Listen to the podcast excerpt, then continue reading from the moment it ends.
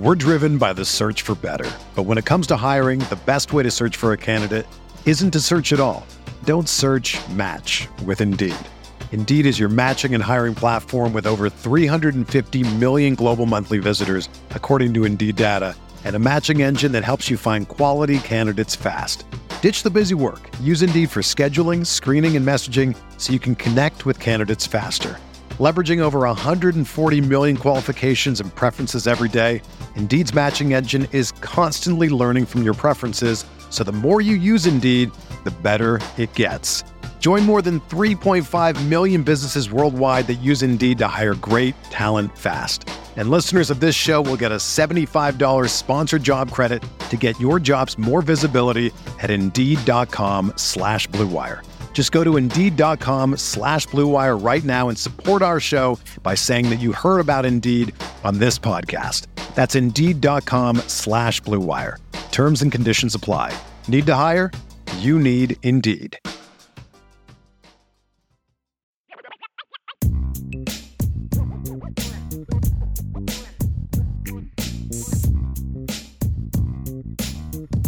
Are you ready for rapid fire? Yes, I am. Let's do it then. All right. I see this post by David that we'll get to here in a minute as well. We talked about that last night. But Marcus Freeman is now two and three as a head coach.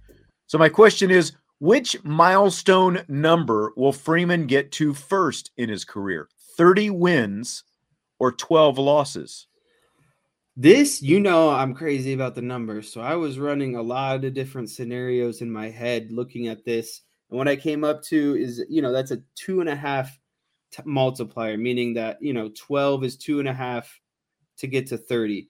And so, and I started looking at, okay, how does that translate to records? He could go eight and four these first three seasons, assuming, you know, he coaches three seasons and he would be at 12 losses and 24 wins. Okay. Then you step it up to a nine and three average, 27 wins and nine losses. And so you're kind of in that range of he's got to win eight to nine to 10 per year and lose probably no more than four. And he's already got two this year. And it's the first year, and he's got a couple hard games left.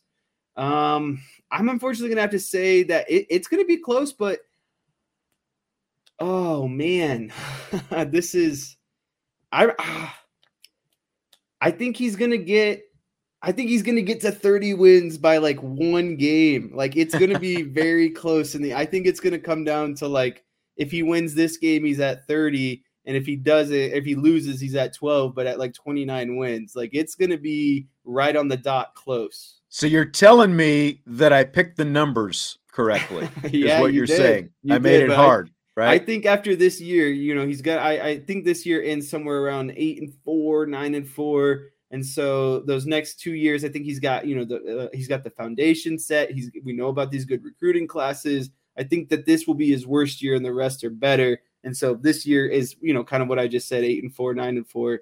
Then I think he just barely gets it, but that's where I'm at. Thirty, just barely, like by a nose hair. So here is the history of this question. Rutgers head coach Greg Schiano came into this season with a career record of 76 and 81.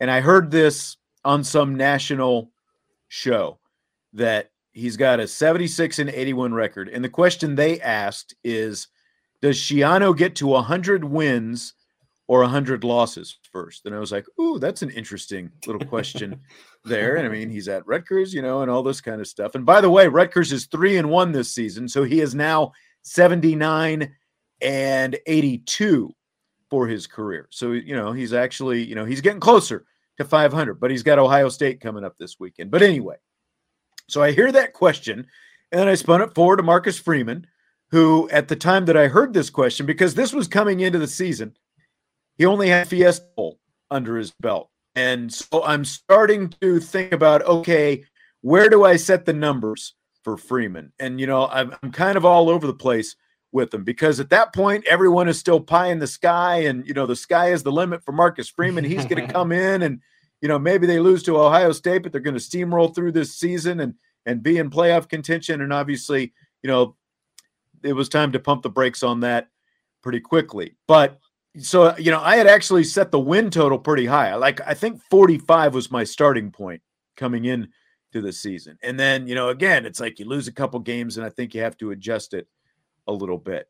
And, you know, they're they're 0 and 2, obviously. But now they've won their last two. And it seemed like kind of a good time to bring it back up. So as to my answer, if my math is correct, 30 wins in 42 tries, that's a 741 winning percentage, right? Like right. 71%, 714 basically. Like you compare that, I think Brian Kelly has like a 740 winning percentage. Nick Saban is a like an uh, outrageous 80%, 800. And you know, you kind of went through it, you know, like if if they're around 9 wins, you know, going 9 and 3, taking out the bowl games, you know, like if, they go 9 and 3 the next couple years, if they're able to to be kind of in that eight nine win range this season he'd be around 27 and 10 you know and again it's like they're he, they're going to be pretty close and you know, let's say he goes two and one in the bowl games, and then where are you? I think you said this 29 and 11.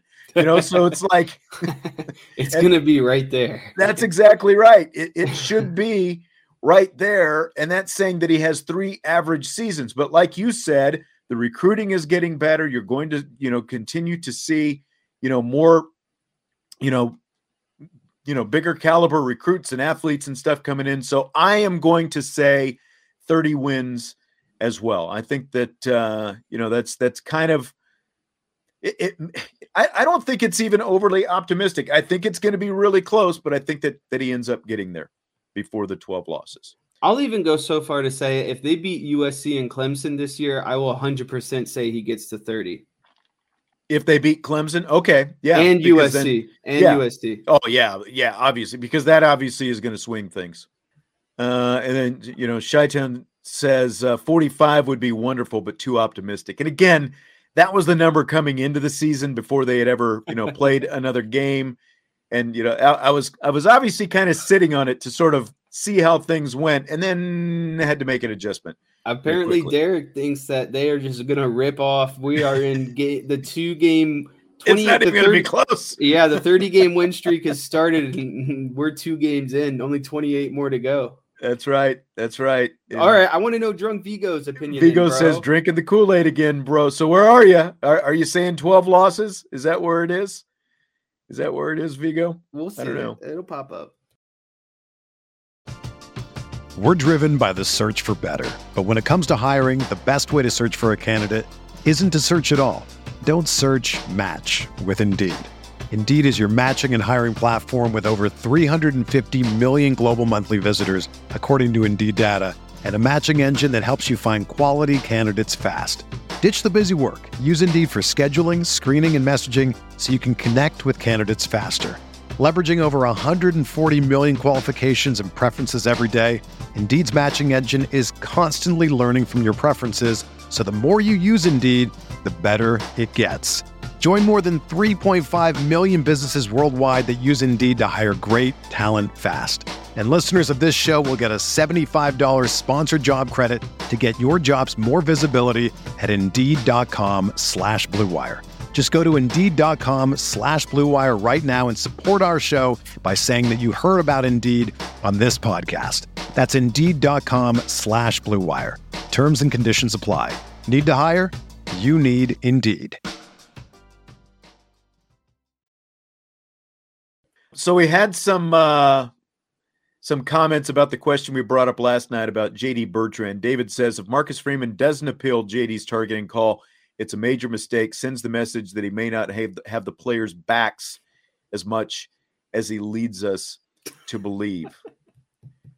uh, do you think that he needs to appeal this? You know, to kind of show that he does have the players' back in all this, Jess, or or or, or do you? What do you think? I mean, we're, we we're both in agreement that it it was that what happened with JD Bertrand did not warrant targeting and ejection. So what do you think about that? Yeah, I mean, we kind of I kind of lightly touched on this a little bit yesterday. I didn't like Freeman um, initially coming out in his press conference saying that you know it was JD's fault and it was targeting. It's like you haven't seen it yet. Most coaches say I got to look at the film or we'll look at that in the film.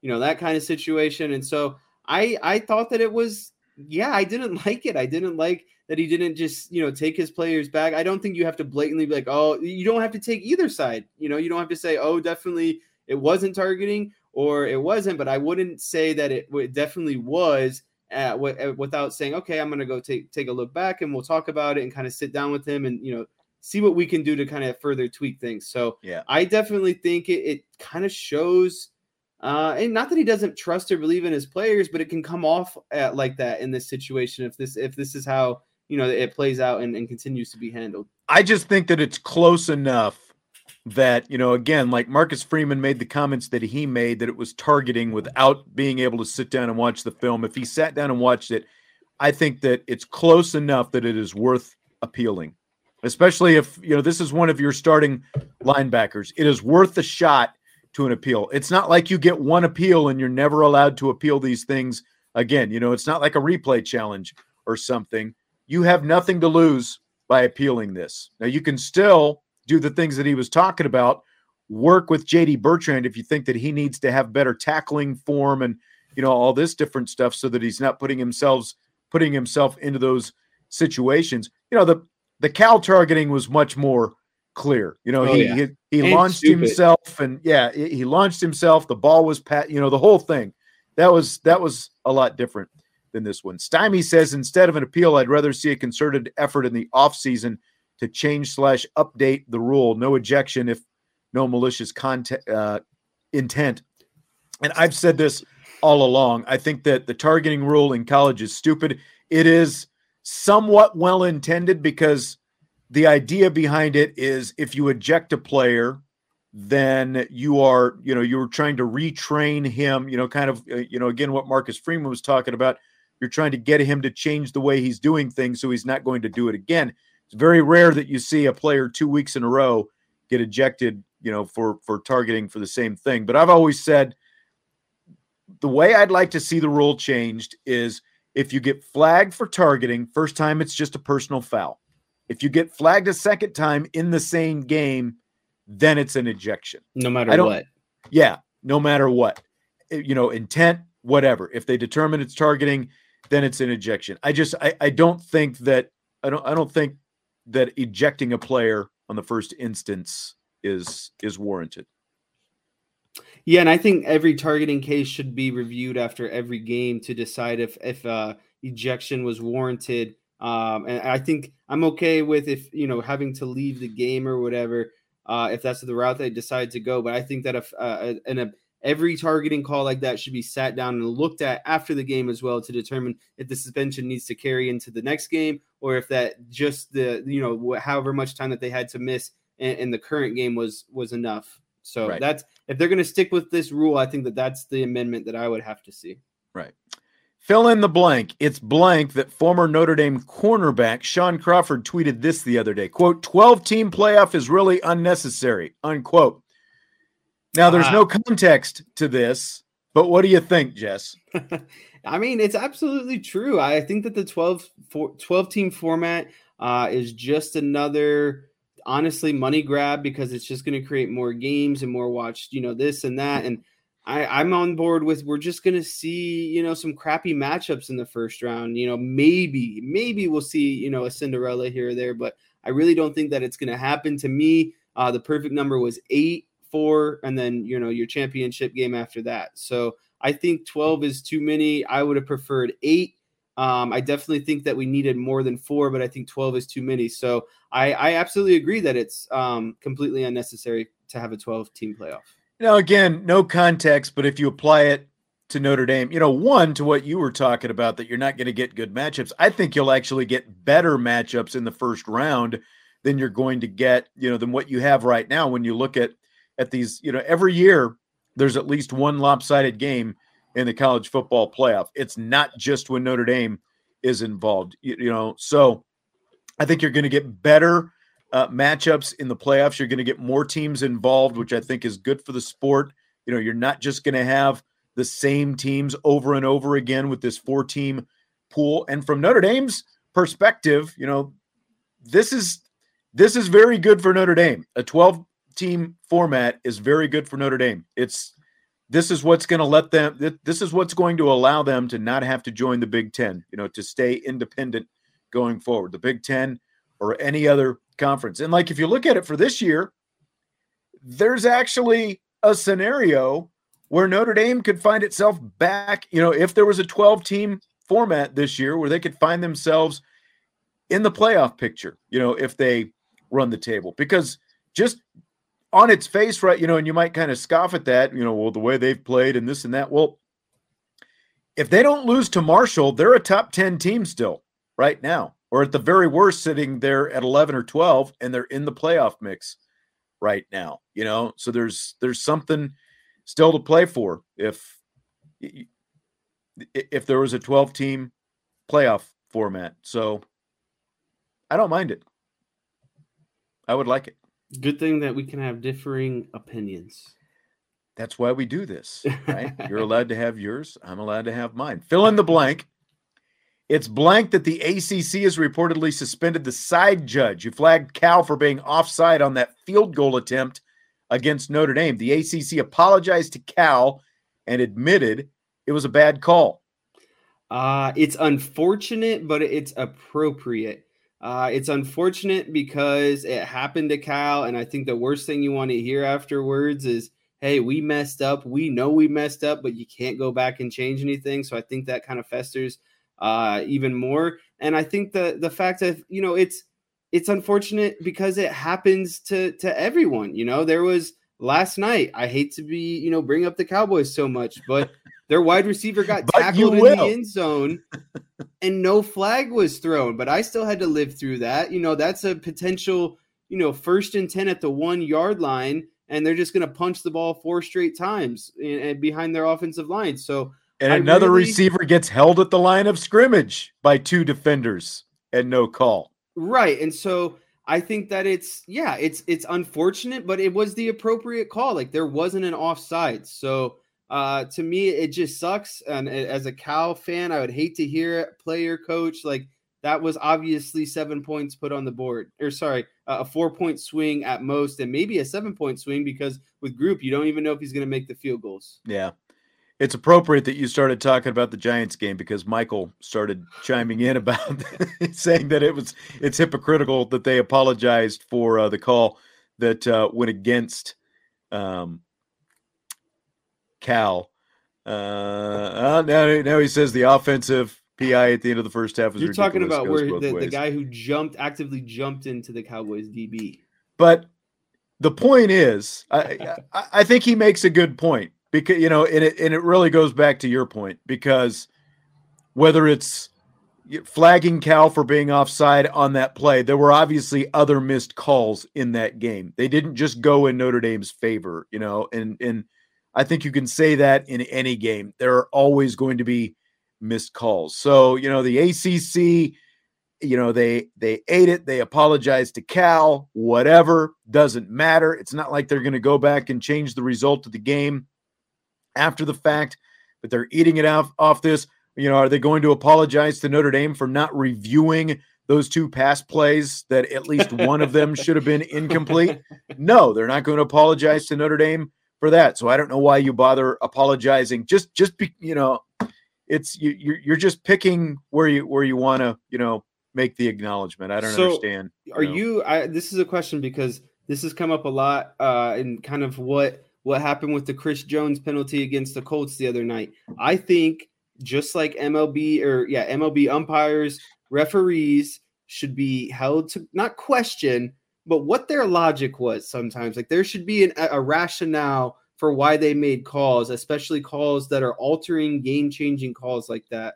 Um, in my opinion, I don't think you necessarily need to apologize or maybe you know say that you were wrong, but I would like to under, understand the rationale in some instances. I guess.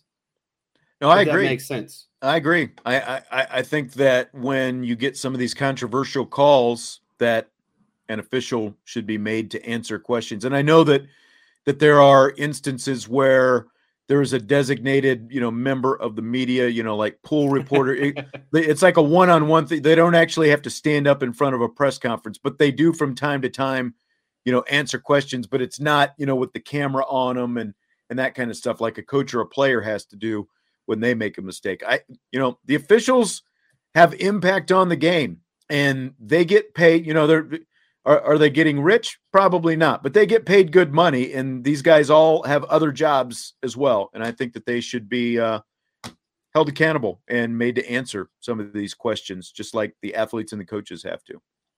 Yep.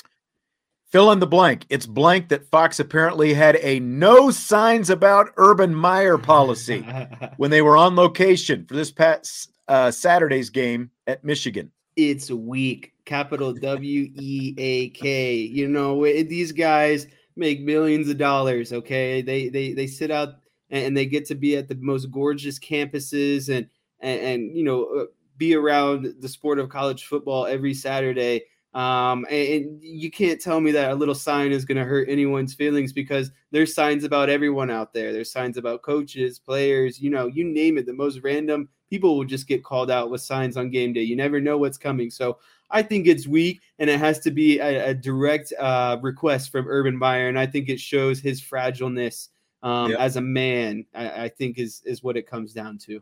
Yeah, I mean they had no problem hiring this guy back.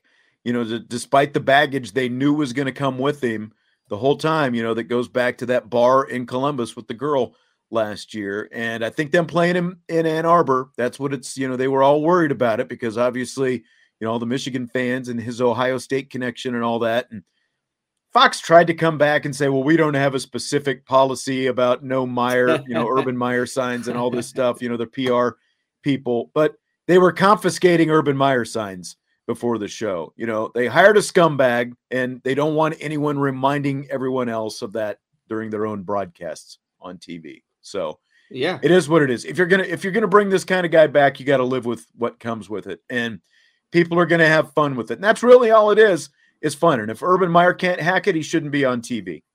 You know, I think it, it kind of goes to, both ways. I bet Urban was like, "Hey, I'm gonna maybe request this in my new contract," and Fox maybe like, he did. Hey, that's a good idea, and it helps with our, you know, our picture and our overall product. So it's a win-win for everyone. Yeah, that's right.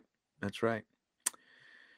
All right, the NFL is replacing the Pro Bowl with what they call the Pro Bowl Games. It's a week long skills competition that'll culminate with a flag football game. Do you buy it or do you sell it? I buy it like 10 times over. I think this is a great idea for the NFL. I think that all major sports teams should get away uh, from you know ML uh, All Star games in general. I think the only one that I actually enjoy is the MLB All Star game, and that one still kind of has, you know, not lackluster, but it's not uh, obviously the most exciting thing uh, 100% of the game. And I think it, it makes the most sense for football just for the obvious reasons. It's the most physical, it's the highest chance of injury. You know, guys you don't, don't want to be there. yeah, guys don't want to be there. You don't want a guy, tear your franchise defensive end tearing his ACL. You know, you saw Sterling Shepard last night completely tear his ACL in a, a non contact yeah. injury. So, why provide another uh, you know opportunity for that kind of stuff to happen? I think it's more fun. You can get more fan involvement, which make in turn would probably increase attractiveness and interest uh, for the players. So I, I like this. I, I'm curious. I think that this this is a big moment for them because you can do so many just fun different competitions here. Like it, this is this is I think good for them, and I think they need to capitalize on this uh, situation that they're about to embark on. And you, you know who's going to be involved in it? Omaha Productions, owned by the one and only Peyton Manning. That's right. That's right. Peyton's got a hand in this. You know, they're going to be, you know, they're, they're going to have a role in this. I like it. You know, I, week long, I don't know, but I guess they can boil it down and again, like turn it into a TV show, basically. And that this is, I, again, this is like something that I've said they should do. The flag football game, I was a little surprised by that they're actually going to play a flag football game at the end of it. I like a glorified this. seven on seven. Yeah, I like the skills competition though. You know, there's a lot of different stuff you could do. You know, like I would actually like to see an offensive lineman hundred yard dash competition, for example. You know, like have them do have them do things that are that are sort of the opposite of what you envision them. You know doing well. You know, the offensive lineman doing that and then have the wide receivers, you know, put 225 on the bar and and you know, like you can do that with everybody, but I like it. I, I think it's going to be cool. I'm going to be really curious to see like what the skills competition turns into. I, I think it's going to be a lot better because the Pro Bowl itself, which had been around since 1951, but the game itself is just like fewer and fewer people watching all the time. And I'm sure the union had something to do with it. And they're like, look, we don't want to risk going out there and getting hurt in a game that doesn't matter. So I, I think this is really uh, interesting and, and uh, they can make it pretty fun, you know, like an obstacle course, you know, do those kind of things, you know, like I think there's a lot of different things that they can do with this. So I like it. Best offensive line touchdown celebration. there you go. There you go. Or uh, you know, Quenton Nelson can lead the keg stands out there for that matter. Fill in the blank on this next one. CeeDee Lamb talked about this earlier, dropped what would have been at least a 50 yard pass last night against the Giants. He was smiling and tapping himself on the chest, you know, kind of saying, It's on me, you know, that kind of thing after the play. It's blank when you see players smiling after those kind of plays. I don't remember if I texted you my feelings about this after uh, after it happened. I don't think night. you did. I don't think I must did. have been too caught up with the enrage that I had in the moment. Just I, you know, I told you I, I hosted some people till about halftime last night. Just ask the people in the room how many f bombs I dropped when I saw him smiling. That was just so ridiculous. Like I understand the tapping yourself on the chest, okay, yeah, but like the smiling and kind of like laughing, like, dude, you just dropped a very important pass in which you know, this offense doesn't hit big pass plays. It's not designed to hit big pass plays at the moment. And for you to just drop the ball and, and you know, oh, and then smile about it. I was so infuriated. But Michael Hahn brings up a good point. It, it, seemed to really get to him because after the Giants scored, it, it motivated him. He Lamb drive, and he caught just about everything. So I don't know if that was the fire that he needed because he hasn't been great this season. In all honesty, I don't. No, know. he hasn't. He this hasn't. was that that drop. My fantasy football the, team knows it too.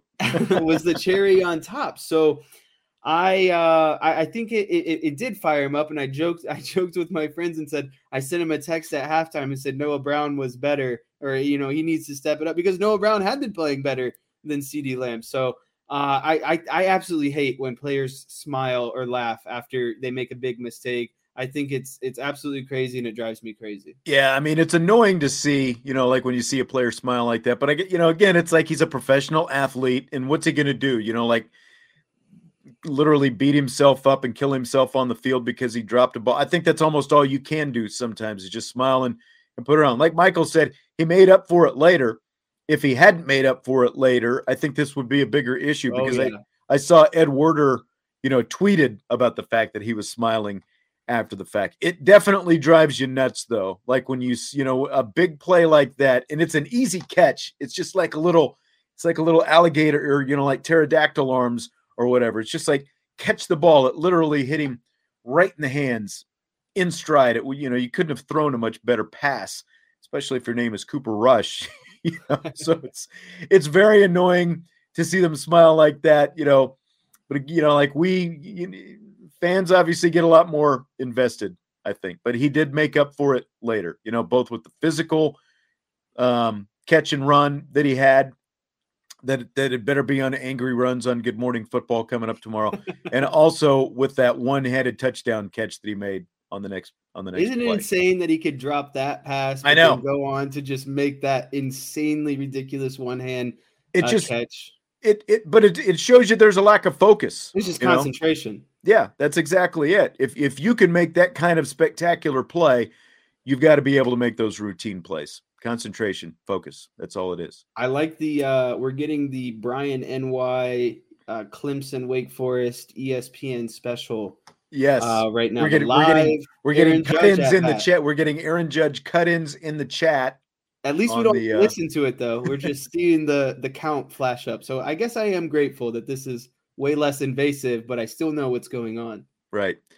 So speaking of that game last night, a New York Giants fan painted his bald head in the fashion of a Giants helmet for last night's game. He was in the stands and you could see him there, and they kept cutting over to him. His whole head including his face, was painted blue, and then he had a red stripe from his chin, you know, right down the middle to the back of his head, and he had the uh, the old school NY on the side. My question is, have you ever thought about painting your face when you go to a game? I've never ever thought about going full face paint. I'm okay with putting a, you know, maybe painting on a little shamrock here, or putting a little, you know, leprechaun here. That's fine. But when we're talking whole face, like, okay, I'll, I'll be the first one to admit it. I've done, you know, the little face mask before with my girlfriend where you you put all the stuff on and then you let it dry and you peel uh-huh. it off. That to me is very similar in the fact, and I hate it. It's so itchy it's uncomfortable. You feel like you're you can't touch your face, like all of it. So there's no chance I would do it. And I thought there was a couple funny things uh, when I saw it that kind of popped up that made me chuckle. The first one was, you know, I saw someone tweet. Think about driving home after this game. It's like 12 o'clock in the morning, and you look over next to you at the stoplight and you see this crazy man with their face painted. Like, what do you what do you to think? What do you to expect? And then the second one was my good friend off of Arrested Development. Uh, I thought of that one as well, where he has his entire face uh, painted blue. So there He's was the a couple, blue man. yeah. So there was a couple good ch- like uh, chuckles I got out of the situation, but there's no way that I would be doing that uh, ever, to be honest with you.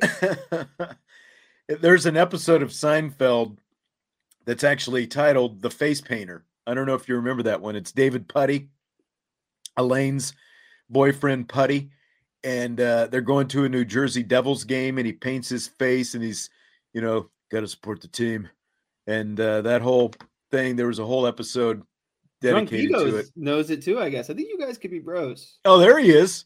There he is. Drunk Vigo is in on it. Puddy painted his face in Seinfeld. That's exactly, exactly exactly right. I've never done that. The closest thing I've ever come is uh, way back when uh, a friend of mine and I for Halloween. We uh, the the uh, the Road Warriors, the old professional wrestlers, the tag team duo Hawk and Animal. We painted our face like we were Hawk and Animal for uh, for Halloween. That's the closest I've ever come, though. So it's just so itchy and uncomfortable. That's yeah, because you're right. Because like you would be feeling it all night, and I would want to be doing yes, this, and, and then all of a sudden you're rubbing paint off it, you know, and then you got it on your hands. It's the worst. I know. It is the worst. I know. I could not could not even imagine. All right.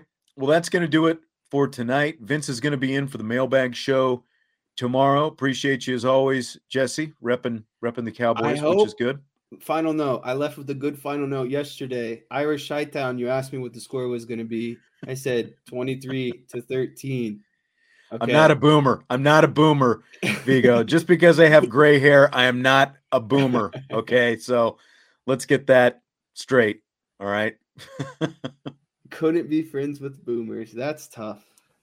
That's tough on you. I feel like Shaun is intentionally avoiding a Kiss concert story. I've never been to a Kiss concert, although I would have liked to. You know, back in the uh, the heyday, I would have done that. Rock and roll all night, party every day.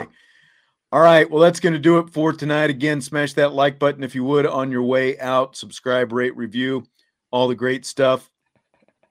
And uh Chi-Town said, Jesse, I told Even my got father the touchdowns right. Zeke yep. and Lamb. That's all I'm gonna say. We got to get going. You were you were right because what did it what did it end up being? 20 23 to 16. I said final score would be 23 to 23, 13, 13, And I said yeah. Zeke and Lamb would score, and both of those things happened. So Yep.